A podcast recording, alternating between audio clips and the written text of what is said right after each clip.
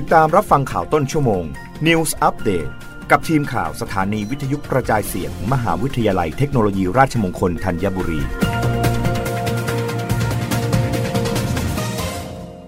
รับฟังข่าวต้นชั่วโมงโดยทีมข่าววิทยุราชมงคลธัญบุรีครับกกตเผยเลือกตั้งผู้ว่ากรุงเทพและสมาชิกสภากรุงเทพมหานคร อย่างไรเรื่องร้องเรียน เตือนผู้สมัครช่วงสงกรานต์อย่าเผลอแจกเงินช่วยงานประเพณี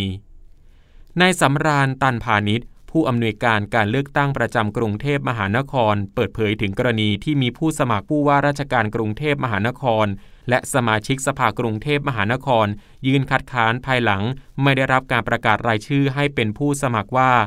หลังเปิดรับสมัครเลือกตั้ง และผู้สมัครทั้งผู้ว่ากรุงเทพและสกลงพื้นที่หาเสียง ทุกอย่างยังคงเป็นไปด้วยความเรียบร้อย ยังไม่พบการร้องเรียนเกี่ยวกับการเลือกตั้ง หรือพบว่ามีผู้สมัครรายใดกระทำผิดกฎหมายอย่างไรก็ตามกกต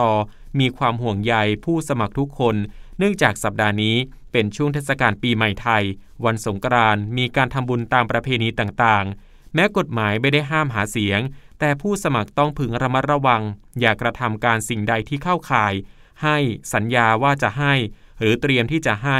เพราะการร่วมงานประเพณีตามระเบียบการหาเสียงกำหนดไว้ชัดเจนว่า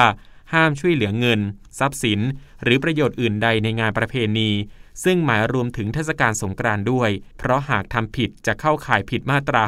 65 ตามพระราชบัญญัติการเลือกตั้งสมาชิกสภาท้องถิ่น หรือผู้บริหารท้องถิ่นได้ มีโทษจำคุก 1-10 ปี ปรับ 20,000 บาทถึง 200,000 บาท และเพิกถอนสิทธิ์เลือกตั้งด้วย รับฟังข่าวครั้งต่อไปในต้นชั่วโมงหน้า กับทีมข่าววิทยุราชมงคลธัญบุรีครับ รับฟังข่าวต้นชั่วโมง News อัปเดตครั้งต่อไป กับทีมข่าวสถานีวิทยุกระจายเสียง มหาวิทยาลัยเทคโนโลยีราชมงคลธัญบุรี